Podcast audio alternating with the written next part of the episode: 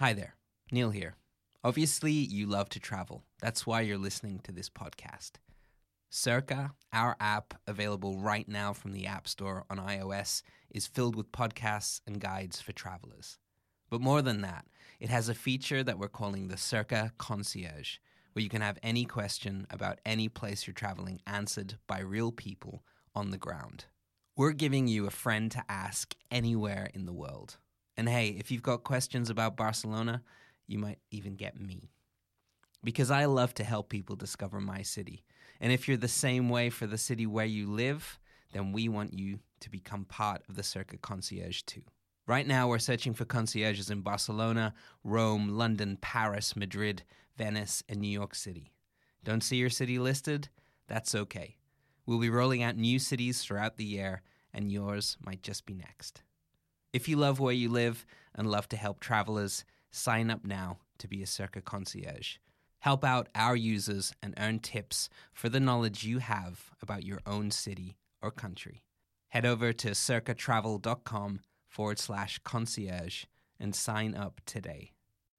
Achieving a gorgeous grin from home isn't a total mystery with Byte Clear aligners. Just don't be surprised if all of your sleuthing friends start asking, What's your secret? Begin by ordering your at home impression kit today for only $14.95. Byte Clear aligners are doctor directed and delivered to your door. Treatment costs thousands less than braces. Plus, they offer flexible financing, accept eligible insurance, and you can pay with your HSA FSA. Get 80% off your impression kit when you use code WONDERY at Byte.com. That's B-Y-T-E dot com. Start your confidence journey today with Byte.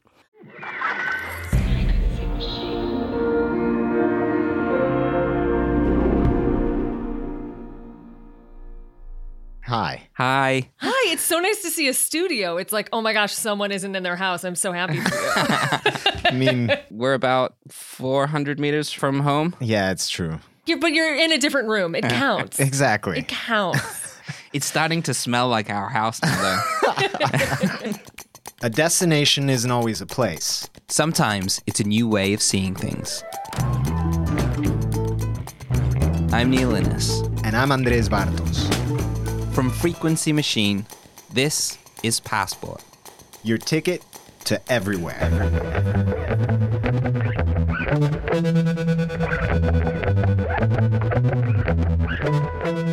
There are things we think we know about places. But history, prejudice, stereotypes, and the viral nature of 24 hour news and social media has made common knowledge about faraway places even more twisted than ever. Today on Passport, we try and clear up some of the outright lies of an entire country by doing what we do best having a chat with somebody who actually knows what they're talking about. So this week on MisInfoNation, we're breaking the rules. We're popping on the mouse ears, grabbing a camera, taking a deep breath, and maybe a Valium, loading the kids into the car, and heading to the most visited country on Earth, if it was a country.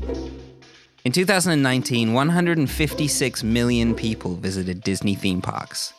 To put that into perspective, France, an actual country, as the most visited, had only 70 million tourists. So today, we're going to that great, wondrous, and inspiring nation of Walt to find out what the appeal is for people of all ages. Sure, it all started with a mouse, but it has grown into one of the biggest properties on the planet. It owns ESPN, ABC, Lifetime, History, A&E, FX, Marvel, Lucasfilm, and Pixar, to name but a few. In 2019, Disney recorded a record-breaking yearly revenue of almost $69 billion. Its films are burned into the childhood memory of nearly every single person alive. Disney's immense, unavoidable, unmatched, and undeniable in its ability to fire up the imagination of anyone it touches. But the parks, well, the parks are the real country of Disney. Deep Disney. A place where you can walk, ride, eat, and meet the locals. This is no cartoon. This is a place where you will certainly need a map, a plan, a schedule, and a guide. And today, we got a good one. A parks mega fan, a snappy dresser, a foodie, and a theme park journalist. Yep, It's a thing. She's even the host of her own podcast, Very Amusing. With us today is the whip smart, bubbly fountain of Diz wisdom, Carlye Wisel. We've had a crazy week. What do you mean? We've been researching Aboriginal astronomy, Afrofuturism, and science fiction. Trump, Trump, Biden, Trump, Biden, Trump, Biden, Trump, Biden, and then Disney. Disney. yeah, I hope this was at least like a bit of joy in all of the work. Yeah, it was definitely a different world for us to go into. yeah, sounds like it. Today, we're diving right into the happiest place on earth to find out if that's what it really is. But first, like always, what does Carlye think we're interested in? You live inside this world more so than most. Yes. What do you think we're gonna ask you about today? Oh my gosh. Okay. I, the basic rundown is like, what's the deal with adults who love Disney? That's like a big fascination for people. Ding. There, people are always morbidly curious about people who die at the parks or like things that go wrong, like kind of like like Yeah. the bad stuff. the darker side of Disney. Oh, big time. They're like, this is a wholesome family brand to tell me everything that pushes against that. I want to make it fun. it will be. It. I mean, it by default, it will be. Of course, it's going to be fun, but as we're not theme park people, we were a little nervous about this one. I mean, excited nervous because Disney, it's not even a real place, is it? Yeah, it's not a real place, but it kind of is. Like it's so big that it becomes its own type of territory. I mean, did we just found out today that Disney World is bigger than Barcelona? Yeah, bigger than the city we're in right now. I believe it. it's crazy. huge. It's huge. It's like 40 square miles, I believe. It's gigantic. Carlye's show, her writing, her Instagram, and everything she seems to touch, feels, reads, and looks like a bedroom stuffed with Disney characters has always been her backdrop. But as with most of our MisInfoNation guests, we got Carlye all wrong. Did you go to like Disney when you were a kid? I went a few times when I was younger, but for me, this whole bizarre, unexpected Disney journey began when I went for my bachelorette party, which you would probably ask why is someone who isn't a Disney fan going there for their pre wedding celebration? I don't know. it's just, it happened. It was very cold in the other cities I wanted to visit. So I wound up there with all of my best friends, and I left being like, I need to know everything. I need to know every single thing about this bizarre place because I had never been as an adult and it's such a different experience. So after that, I like just was fully all in. Was it a joke? Like, was it like, ah, I know it will be funny. Like, we'll take Carlye to, To Orlando. Just like drunk looking for strippers. Like, 10 It, it weirdly it it was so sincere and looking back on it, it's like how did if I didn't go on that, like what would my job be right now? Like Right. literally what would I be Yeah, doing with my right, life? Right. and you just never left. No.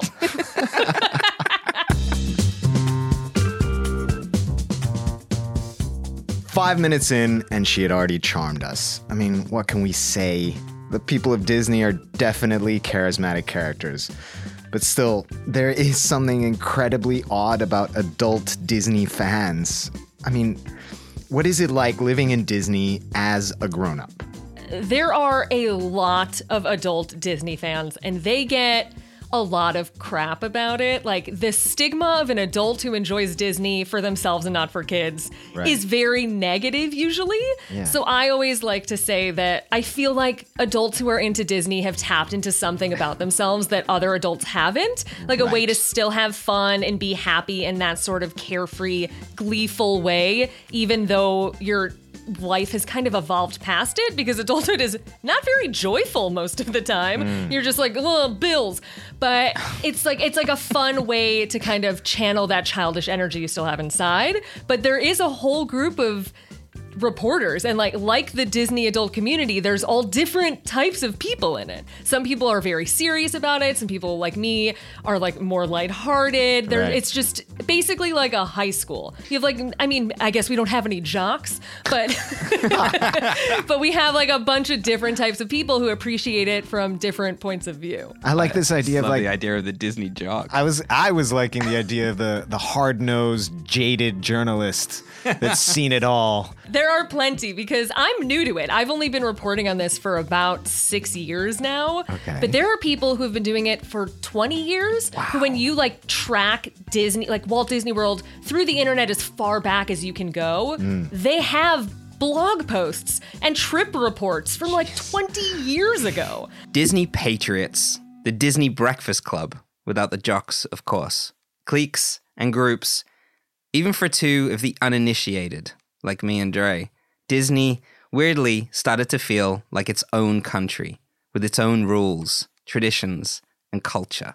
Case in point, the parks are discussed, reported on, and scrutinized by fans and detractors almost as much as any country on the planet. There are like hundreds of Disney podcasts. Yeah. Oh my god. It's so funny because I had the same reaction when I first discovered that exact thing. I it was when I was I will never forget it. We were in the car at that bachelorette party and my friend Yeah. was like, "I downloaded a bunch of these podcasts." And I was like, "What are you talking about?" like there's people that are just like gossiping about Mickey Mouse. This can't be real. Cut to me having my own. That's a different story. But with Disney as a country in mind, by that rationale, arriving late in her life, does that make Carlye an immigrant? Oh yeah, I it's kind of like it's like it's like if an American moves to Paris and is like, "This is fun. Like I'm going to lead food tours where you do a cheese tasting in the park." Like that's kind of what I am, except that like because it comes from a journalism background where, you know, you're supposed to kind of dive into a story and learn everything you can. Yeah. It it has turned me into this weird sort of expert because I dove in for stories and never came up for air, essentially. So, here on MisInfoNation, we pride ourselves in asking the stupid questions. We want to tell the often told stories and get to the bottom of things so that nobody ever has to ask them again. So, let's get to a big one. Walt Disney, the creator of all this happiness, died on the 15th of December 1966. And apparently, according to legend, myth, whatever, the last words he wrote on a piece of paper scribbled on a notepad on his desk were Kurt Russell. yes. uh, as, as far as as far as I as far as I know, the thing is like. I, there's a lot of things attributed to Walt Disney that all of us make fun of. Like the fans laugh about the fact that a lot of those phrases, like, you know, like I don't, it all started with a mouse, or like live it, dream it, do it. Like those type of phrases Right. are constantly attributed to Walt Disney, but all of them aren't necessarily his. Ah, okay. The Kurt Russell thing, I believe, is true. It is true. The great Kurt Russell at the time was a child star actor at Disney, and Walt just liked him.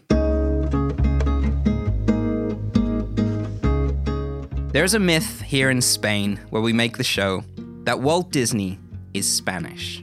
Yeah, I know. But there's a small town in the south of the country which mysteriously claims Walt Disney as a Spanish son. Maybe Carlye would know. So this is real funny because I I'm from Chicago and in Chicago there is a place called the I believe it's the Walt Disney Birthplace Museum. Right. So this smells like a controversy to me because I know there's this place in Chicago. They're like, we got it. He's from here. And he has like very distinct Midwestern roots. Mm-hmm. But what's the deal with him Well- supposedly being Spanish? Spain generally tries to take credit for stuff like discovering America. But I'll just read you. So this is a, an article from The Guardian. The, the subheading reads In 1940, two suspected FBI agents turned up at a seaside resort in southern Spain looking for a birth certificate. Could this document have held a secret Walt Disney was desperate to hide? That he was the illegitimate son of a Spanish noble and a washerwoman? As Disney celebrates its founder's centenary, Giles Tremlett visits Mojácar, the town that believes Uncle Walt really is one of the family. And if you go there, they will try to convince you. posters, paintings, pictures, characters. Like they're really hanging on to it. You can't do that. he that he's like the most American thing we have. I know. I'm looking up the birthplace museum to see if their bios is anything like he was not born in Spain or In anything Mojácar. specific. How dare they come for my hometown boy? But now you know how South America feels. oh, Carlye, if you go to Mojacar, please tell us. We want to be there. Just you and a map of Chicago. All of you people, you're wrong. Oh, this is fun. So the mayor of Mojacar in the 50s used to spread this urban legend. I guess he wasn't expecting the CIA to turn up. The story goes that Walt's name was actually Jose Guirao, son of a man with the same name and a local beauty, one Isabel Zamora Asensio. So Jose Sr. died when Jose Jr., or Walt, was an infant. Isabel fled with the baby to Kansas, then Chicago. It seems, ironically though, that this is all an elaborate fairy tale. Though the myths of Disney's birth are little known, the myths of his death, or rather, where he is being dead, have dominated what you think of Uncle Walt. To most people, Walt Disney is not dead at all. He's merely frozen, a head in a jar, waiting for the technology to bring him back to life. Okay, so my my expertise in theme parks sadly does not reach to understanding cryogenic freezing. However, I would love to believe it. Yeah. I want this to be true so much that I believe it to be true. you heard it here first. You first, heard it here first. Expect Walt Disney. As soon as Elon Musk gets his shit together, I think people are often not thinking this through because let's say his head is in a jar somewhere very cold, and then they can Right. bring him back to life on someone else's body because he had lung Yeah. cancer, so his body is toast. So they put this Walt Disney head in another body. He's immediately going to start chain smoking because that's how things work, and he's going to be like, "Get me my female secretaries," and you're going to be like, "Oh wait, a lot has changed." if they bring him back to Walt Disney Imagineering and they're like, "Create a ride for us, Uncle Walt," and he would just make a bunch of stinker rides, and they'd be like, "Why did we reanimate him anyway?" I just love the idea. I love the idea of him just like just destroying everybody that they gave it. that they give him. Exactly. and also just getting fired from the actual Disney company being like, these ideas that you're bringing to us, Walt. slapping women on the bum, just like being horrendous. So we riffed on unwoke woke Walt for quite a while, but we'll spare you the discourse. Onwards, because Disney for most is movies, and we had a couple of things we wanted to get straight. I'm just very curious because both of these things make perfect sense. The face of Aladdin was modeled on Tom Cruise, and his pants were modeled on MC Hammer. I've never heard that, but I'm going to choose to believe it. Ah, yes. Do we win? I don't know. It's a But very it's, it's more victory. It's definitely more fun. I mean, if I am allowed to phone a friend, I can text someone who will definitively know the answer. Oh, let's Oh, do it. on, Let's and we do can it. come back Okay. to it. I'm gonna text. So this is my friend Drew, who, ironically, he is my like go-to Disney animation guy. He knows Right. everything about animation, but he also hosts a Mission Impossible podcast, Light the Fuse. So if anyone knows, Wow. Drew would know. So while Carlye phoned a friend, we hit her with one more totally insane maybe fact. Can I ask this one? Yeah. Um. oh. oh. Nah. Yeah. Okay. All right. Disney, the company, was sued for the defamation of hyenas in The Lion King. A biologist was upset at how they depicted hyenas. Yeah. J- Not only like physically, but also their, Their character. personalities, Yeah. yeah. He's like, mm, He's like, they're they're not that bad. this is bad for hyenas, and he tried to sue them. Yeah. Oh no, I think he was successful. No. Yeah. No. I'm going to This- call misinformation on that. Let's ask Drew. Wait, wait, I know a hyena specialist. I it's true, apparently. Disney versus the Society for the Preservation of Hyenas. I'm pretty sure how that would have gone in court. I love the hyenas in The Lion King, but that's just me. Ah, hang on a second. Oh, uh, I have an answer for you. Tom, Tom Cruise. Cruise. So this is from Drew Taylor, who knows everything about Disney animation. He says, Hi, yes, it was based on Tom Cruise and also his hair. Oh! oh! Which Tom Cruise haircut? Tom Cruise Days of Thunder hair. So did you know that they balance his haircut for Mission Impossible based on what his physique has to be for the film? How does that? What does that even mean? It's like because sometimes he has to be like a little bulkier for certain stunts, I believe, things like that. And then they once they know what his physique will be, they balance if he's going to be a short haircut or a longer haircut. Oh wow. That's and that's just one team of people. We should do. Uh, maybe we could get Drew on to do MisInfoNation. Tom Cruise. Tom Cruise as a country. The network of friends that Carlye has in her country suddenly, to us, feels connected, strong, opinionated, and friendly. There's a camaraderie within the walls of this happiest place on earth. Within the parks, there are all kinds of clubs, special passes, wristbands, plus the booking systems, the fast passes. The image of the sheer numbers of people waiting for a few minutes on a ride for hours and hours and hours. Disney, like any actual country, seems intimidating.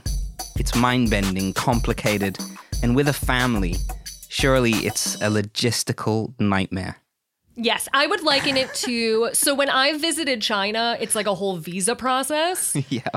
and you have to like figure it out. You have to go to a place, you have to get a thing, you have to have the right passport, you have to like have all these things.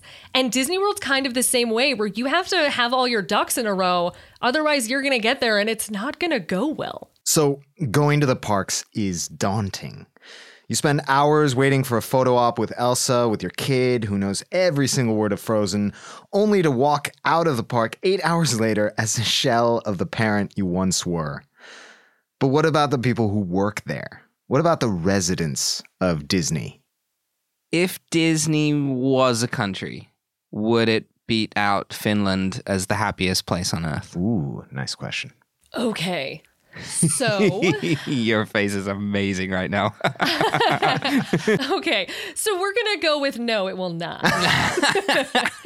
if you are visiting, absolutely. Like, definitely the happiest, most magical place on earth. But Right. the truth is, a lot of people power Walt Disney World. It's Right. tens of thousands of people.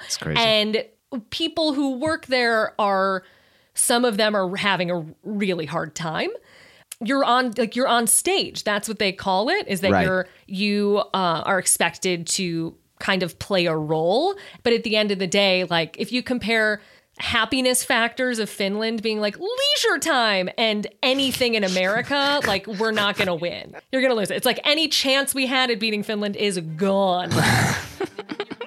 For me and Andres, the most fascinating people in the land of Diz are the ones who go there day in and day out to work. We wanted to know about the people behind the curtain, the people on stage, as they call it. There are a multitude of rules if you want to make it as a cast member. Disney characters at the parks are fired if they remove their heads. Oh, uh, uh, w- yeah. I mean, I, I don't have like, I don't. I mean, I, I can't, I can't like point to an employee uh, company agreement that says that. But character integrity is very, very important to the Walt Disney Company. That's like a phrase that they use. You're not gonna have Mickey Mouse knowing how to do a famous TikTok dance in the world of Mickey Mouse. So you just really don't want that to happen. Wearing a duck head and working is one thing, but what about the face characters? You know, the people that don't wear masks. How does that work in the Diz Biz? they're called face characters. That's Mm-hmm. like a Cinderella, a Mary Poppins, where you can see a human face and uh, not like a, a head Yeah. instead of their face. Right. So I'll go and they'll have a whole conversation with you in canon of, say, Frozen. And you're like, yeah, like I love your powers. And then they just keep going. They just keep going and going and going. And they they can live within the world of their character. And I've had improv training and I'm still like, I gotta get out of here. So, Disney is frantic, pricey, mainstream, ubiquitous, but it's also mysterious. We hit Carlye with some of the stranger parts of the park, including an elite members club, hidden, filled with booze, great food, a decadent oasis in the middle of a frenetic wonderland. It's called Club 33. But what is it? Club 33. What is it? And have you been there? I have. Club 33 originated at Disneyland Park in California. It was essentially intended at first for companies, corporate sponsors, things like that, because Walt really needed that money to make the park happen. Right. But having Club 33 was like a place for them to socialize and things because there wasn't alcohol served in the park. Over time, it has evolved to this private members club hmm. that essentially serves as a sit down, multi course restaurant. And to have a reservation, you either need to be a member or you need to have had a, a member make a reservation for you. And then attached to that is a bar that is members only. Great cocktails. it's fantastic. they have like fancy, like ice cube machines and they now have one in each of the four theme parks. It's very, very hidden. But the Walt Disney World one, a lot of people still don't even know it exists because they're just kind of hidden. The original skeletons inside the Pirates of the Caribbean ride were real. Okay, so uh, this is like a much discussed thing. to this day, I don't know either way. I can phone a friend who is my Pirates of the Caribbean guy. You have amazing connections.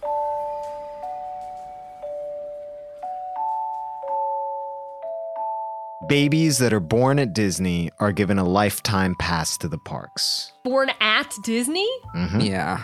I don't believe babies would be born at Disney. As far as we can find out, 1979, there was a baby born on a bench outside the entrance. They visited the baby. Goofy and, and Donald went to the hospital and they gave her a Walt Disney birth certificate or Disney World Wow, birth certificate. Uh, the Disney PR approach has changed very much in the past forty or so years, uh, because that it that would no, no, that would no. Well, they had to stop it real quick because people got word that if you were born there, you got a free pass. oh no. So there are stories. I found a couple of women in labor in the car on the way. I mean, doesn't that okay to bring it full circle? Doesn't that kind of make it its own country? Yes. Because you're like trying to give birth That's there what- to be like they made it, it. in. They're a That's citizen. it. Well, it's it's Disney anchor babies, Yeah, basically. Disney anchor Yeah. babies. It's what we're talking about. As happy and magical as it seems, to the outside world, Disney does have its secrets, its darkness, its horror. Oh, damn it. Oh, I have an answer Yeah. about Oh, about the skull. Pirates of the Caribbean, right? Yes, this is back to Pirates of the Caribbean, wondering if there is an actual skull on the ride. This is from Yeah. my friend Todd Martens, who works at the Los Angeles Times. He writes a lot about Disney, but is also the biggest Pirates of the Caribbean fan that I know. Fantastic. And he said, he mentioned it was a long-standing myth, and Disney doesn't really comment about it because things in the 60s were much different than they are now. It, the chances of it being real are slim, but likely none. Okay. And I guess he mentioned that people have uh, called upon evidence that they worked with UCLA. And if they were real, it was probably, this is me talking now, not Todd, but uh, if they were real, it was probably uh, originally and no longer. the more and more we talk about it, it, it does feel like a country. It's has I'm having weird, a, like, I'm clicks. having a weird misinformation moment, which I didn't think we were gonna have, where I'm suddenly like seeing the complexity that I've never thought of. Oh yeah, and you have to keep in mind like my social circle when I'm talking about Yeah. Disney Twitter is people who write about Disney and people who are vaguely 20 to upper 30s Yeah. who are on Twitter all day. So you have like this tiny hole and then there's so many other groups. There's people who uh there's so like message boards is a huge part of it. There's this thing called DISboards which was started by the DIS who were one of the few like original main Disney websites. There are people who are messaging on those message boards all day and like it's 2020 and they are in message boards all day. It's it's a lot. It's a huge online community of Yeah. I guess expats in a way because Yeah. not all of us are Floridian, but we're still like mentally, socially, electronically involved in the the goings on of Walt Disney World every single day. The goings on at Disney every single day have been looked at and reported on for nearly 70 years. Everything there in the parks is taken care of with an incredible attention to detail, and it has nurtured a fan base beyond the norm, and a global one too. Nostalgia and images, which Disney has in spades, is one thing. But what about smells? The most powerful memory sense. Turns out Disney has a handle on that too. Do you know what the Smellitzers are?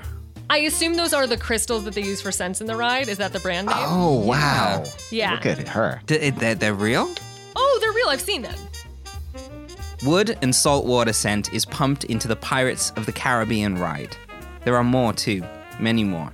They're funneled in all over the parks, and they're all named Polynesian Paradise, Haunted, Rome Burning, Flying Over Orange Groves, Bakery, Wilderness, Campground, Banshee Flight, Contemporary, Popcorn Stand. There are many, many more. All of those are so popular that there are many, I am not exaggerating, many candle companies that recreate those scents and sell them as like this scent or that scent. I have Oh, I just moved it. I have I had one on my desk that was like Spaceship Earth and it's a candle that smells like the interior of a ride.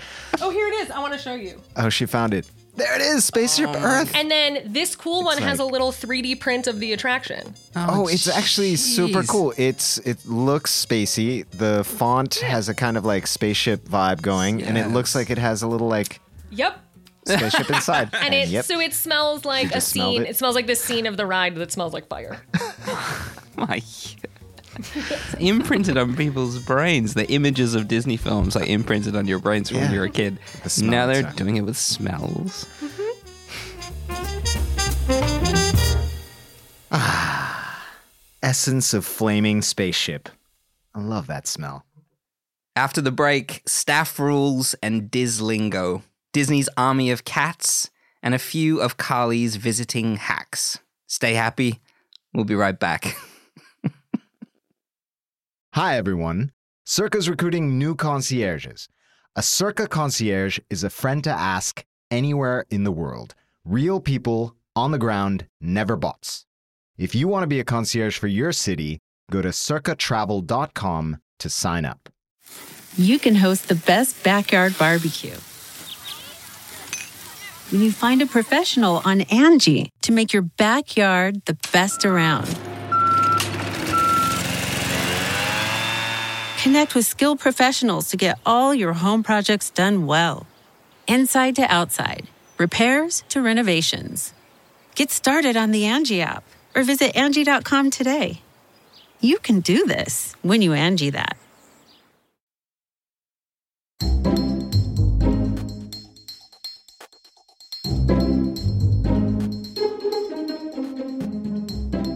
Can you tell us something about Disneyland's Army of Cats?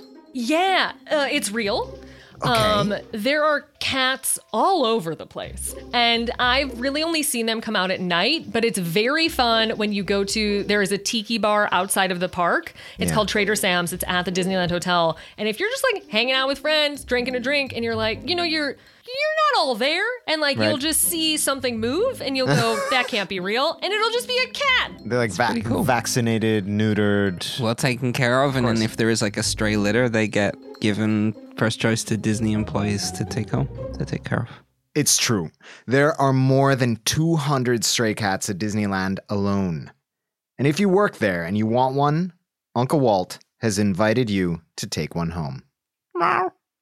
But if you do work there, the perk of having a ragged, one eyed, bed peeing, mange ridden pussycat at home might seem small compensation for what they really put the staff through.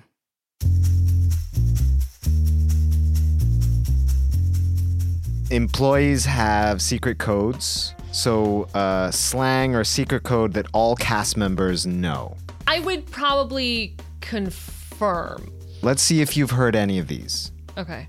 White powder alert. Yeah, that's for spreading ashes. Wow! Ding, Yeah. ding, ding, ding, ding. First guess. People bring like an urn Yeah. with the remains of a loved one. Aunt Sally, who really dug And- Pirates of the Caribbean. And they, yeah, and they want they want to put them Yeah. in Pirates of the Caribbean. Yeah, it happens. Code V or protein spill. Protein, oh, protein spill. spill is puking. I'm friends with Mickey. So when you're friends with a character, that is the best way to publicly discuss someone who portrays that character in the parks. Right. And it's I do it in my personal life just because I'm often around other people's kids at these parks. And I'm very cognizant. Like I talk differently in the parks. I usually in real life swear a lot, so I'm very careful when I'm in the parks. Right. And uh, because you don't want to, you don't want to spoil the magic for them. So it'll be like, oh yeah, I'm a friend of Cinderella's, or I'm Right. I'm friends with Goofy. Aw. Has anyone at the Disney parks ever told you to have a Disney day? I've never heard have a Disney day. Ah, well, that means you're an in- incredibly lovely person, obviously, because it sometimes has is being used um, as kind of a jibe. You're really annoying me right now, but I cannot tell you. She's not. That sounds. I can imagine someone just getting ripped into at guest services, just being like, "Have a Disney day." The rules at Disney, as a cast member specifically, seem hard. So let's get into what it's like to pull on an oversized head and work there. The workers' rulebook is a minefield. So here we go. No tattoos. I, I believe the actual rule is no visible tattoos. So sometimes, um, if someone has like a sleeve or something like that, they'll wear like a spandex. I guess is maybe the best material. There were wear like a, mm. a covering. You cannot see any characters eating. Like you could. Oh n- n- never, never, never, never. Okay. You, y- yeah, you won't see like Goofy and leaning against the wall eating spaghetti. Like that's just. Never allowed to say, I don't know. They have to know everything or know somebody who does. That's a good one. Okay, yes. And imagine what it's like when your whole profession is to ask questions. So, So you get answers where you're like, that's not, I didn't. Can- You can just tell me it's okay. If you don't know, it's fine. But yeah, to the point where like that is such a global rule that I went to the park in Tokyo where Yeah. a lot of the employees don't speak English. Right. And I had a question and they went from person to person to person to person to find someone who speaks English so that they can answer my question. That's amazing. Anything that exists outside of Disney to the character they are playing does not exist. yes. Hey, Goofy, did Biden take Pennsylvania? No, he's like, well, just I'll find someone who does know. An amazing goofy. yeah. Men and women have regulated haircuts. Yes. And the restrictions have changed a bit, but there uh, there are restrictions. You have to point with two fingers. Yes. Why? There's a bunch of different schools of thought about this. Yeah. Um, one of them is that it's rude to point with one finger and it's more like socially acceptable to point with two. The other funnier one, which I just choose to believe is true, is that Walt, when he was at the park, was always holding a cigarette. So Right. that's why he points with two fingers. That makes so much sense. Yeah. Is it true that Disney employees have Disney issued underwear Oh, I don't know. for whatever for hygiene reasons, you know? Inside can't- the suits. inside like- the suits, gets hot. I don't know. Do you have I'm a find you- out. You have a go-to person. Amazing. Oh, God, this is going to be a great comeback. I, I can't wait for this one. So, again, while we wait on Carlye's friend, one of the biggest surprises from breezing through some of Carlye's reporting on the parks is her photos of world class food. The food at the parks is terrible. False, as false as it can be. Also, how dare you?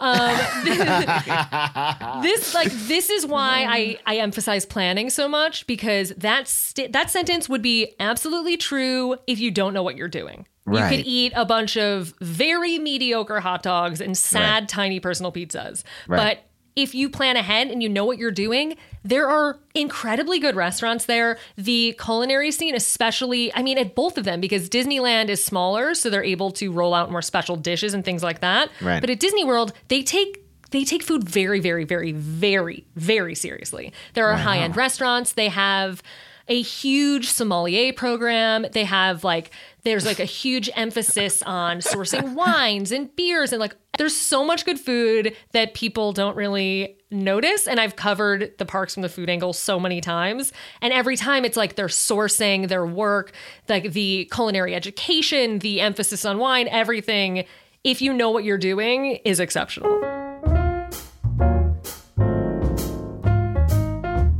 At Disneyland, sure, there's corn dogs and popcorn, but there's also amazing looking sourdough loaves, artisan breweries, lobster nachos, handmade ice cream, killer looking pizzas, beignets, fried chicken, and crazy, crazy fine dining. Disney World has a $180 nine course sushi menu at Takumi-Tei. Or you could head to Victoria and Albert to wax a couple of Benjamins on a pretty fancy dinner jacket only atmosphere, which does not allow children under 10. But Disney's diamond in the food crown is 21 Royal. 21 Royal at Disneyland commands a $15,000 price tag for a table. That's $1,250 per person. There's a gin fizz named for Walt's wife Lillian, $400 bottles of vino from the Napa Valley, dishes like osetra caviar, sea urchin soup, and bison tenderloin. So the food at Disney is certainly not lacking in quality. Like in most countries, you have to know where to find it. Oh, I have an answer for you. Oh, Oh, yeah? about the underwear? I believe no. So I was going to say no. Ah. I asked someone who could answer me for costumed characters. Right. So for regular people, I, I'm going to generally just say no. But Yeah. for costume characters, they will get um, like a layer to wear. So it'll be like uh, like uh, like a t-shirt and shorts or like a top and leggings, things like that. Like just a Right. layer. Okay. But they're not they're not out here being like here are briefs. Makes sense. No underwear sharing. While there was a part of both of us that felt like a week at Disney might have been akin to a psycho kaleidoscopic sing along merry-go-round hell on earth, the food and the spirit of the place had us. The weirdness of it had us. So if we were gonna go, a couple of Disney newbies, what should we do? Okay, plan everything in advance, very advance. Um, until recently, until the pandemic, you had to book dining reservations 180 days in advance.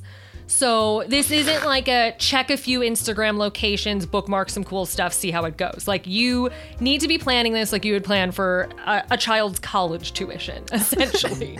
Wow.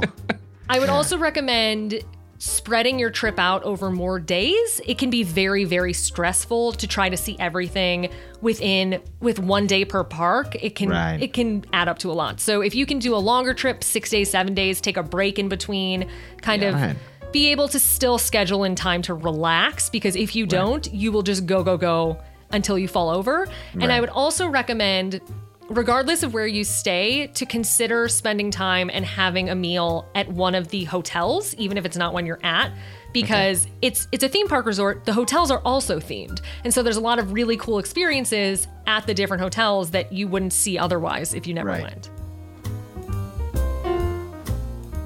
what does it feel like hearing these kind of myths or legends or misconceptions?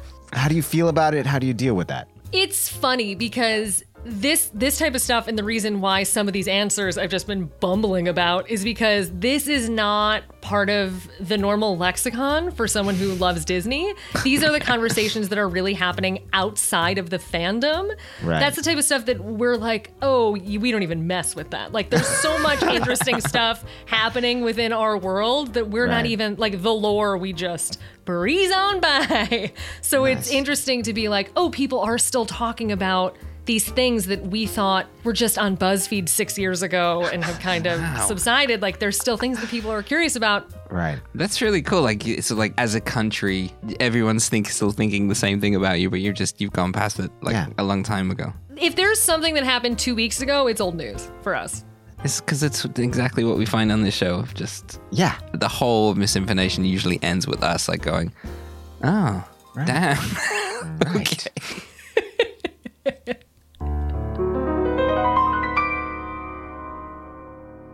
So it's true, as it is for most countries. The people who live there, they don't see the lore, they don't see the strangeness. They see it as their own culture, their own lifestyle. The team here counted that the Googling people of the world sit right in the middle of fact and fabrication when it comes to Disney. Based on the questions we pitched at Carlye, we landed right on 50% correct. As is always the case in MisInfoNation, me and Andreas realized that Disney is both exactly what we thought it would be, but also nothing like we had expected. It's a yes and no. It's 50 50. That's a result that can only come from a basis of law and fantasy to begin with. This bonkers, tight knit community who can still connect to being young in a way that most cynical adults can't felt giddy, fun, and compelling.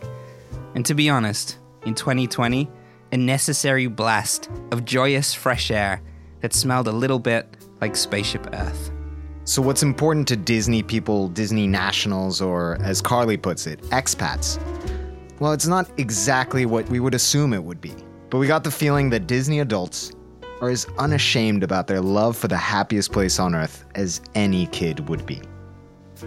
Are you proud of being a, A, Disney? D- a Disneyite? Uh, big time. And especially because I have crossed over the threshold. I used to be on the outside, and now I'm on the inside, and I have friends who are also obsessed with it and who work there and who know things and who report on it, and it's it's great. I didn't know what I was missing. I have so much pride. I have a section of my closet that's all my Disney clothes. Like it's it's a lifestyle when you're a, a fan of it. You really become a citizen, I guess. So yeah, I'm very proud. Do you ever just do you ever just say to your husband like, "Hey, I'm I'm going home for the weekend," and then you just go to Disney? It's funny you say that because I, I don't think I mentioned this. They say welcome home whenever Right. you arrive. Like that's that's the nomenclature. Like that's what they say. For a lot of people, even though they don't live at Disney, it is their like emotional home.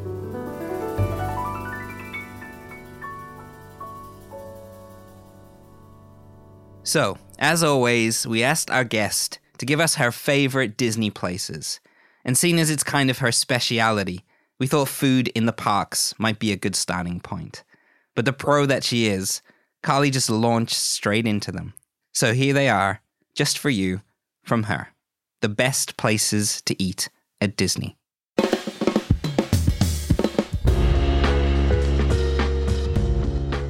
Okay, um, number one spot, which is actually not at the park, it's at Disney Springs, which is their like free, no admission charge outdoor mall dining district. They have this restaurant called Wine Bar George, and it's run by this guy, George Miliotes, who used to be the, I believe, the master sommelier at one of the restaurants. And it is incredible. They, I don't even like wine, and it's my favorite restaurant. But what they're, the food is fantastic, but they're also known for very, very small pours of very, very high end wines. So you can live like a fancy rich person, even if you're only drinking a little. So that's my favorite. My second favorite, currently closed, but incredible, Takumi-Tei. It's that high end Japanese restaurant. It is as good, if not better, than Japanese restaurants I've been to globally. It is incredible. Three is Skipper Canteen. It is in the Magic Kingdom. It's where they sell that fried fish I mentioned. And uh, Magic Kingdom, you know, like Cinderella Castle, we're talking like the nuts and bolts of a theme park. That's where you're gonna have all your food goofs. Like you're gonna eat a bunch of stuff and be like, I had corn dog nuggets all day. Like, who says the food is good? Um, that sit down restaurant has the best food options of that park. And you can, I wasn't kidding, get a whole fried fish, which is wild. The only other place they really do that is at Tiffin's, which is the fourth choice at Animal Kingdom, and that's the it's the newest restaurant they have there, and they have an adjoining bar called Nomad Lounge, and it is like it has like a like wonderful views. It's very secluded, and it's a really nice place to get away from like the hustle and bustle. And then the fifth place, oh my god. I'm gonna say a popcorn cart. I don't care. I I love the theme park popcorn. Oh, I guess mm, there's some really good caramel corn at this store called uh, Caramel Couche. I don't know how to pronounce it. It's in the Germany pavilion at Epcot. And it is unbelievable caramel corn. So, regular popcorn at a stand or caramel corn there. That park knows popcorn. So that's it for this week, guys. We'll see you next week here in Barcelona for a Catalan Christmas special. A look at our hometown, a town where Santa Claus doesn't exist. But what does is much weirder.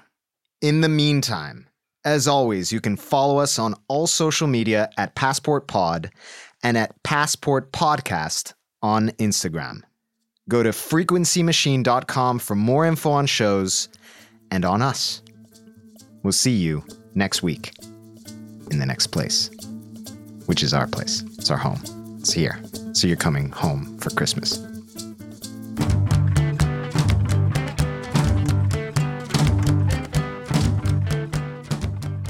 This episode of Passport was written and produced by myself and Andres Bartos. Huge thanks to Carlye Wisel for talking with us. Check her out at carlyewisel.com and listen to her podcast, Very Amusing, anywhere you get your shows. Our theme music, as always, is by the cartoonish Nick Turner with additional music from Thirst Follow, Mega Chill, Alan Smithy, The Benign Ones, Vibrato Funny, and Ryan Vernon. The show is mixed and mastered by Julian Kozneski. Eliza Engel is our production assistant. Stacy Book, Dominic Ferrari, and Avi Glajansky can ride roller coasters all day without a single protein spill. They also executive produce the show, which is hosted by me and a man who makes any place he's in the happiest place on earth. Andres Bartos. We'll see you in the next place.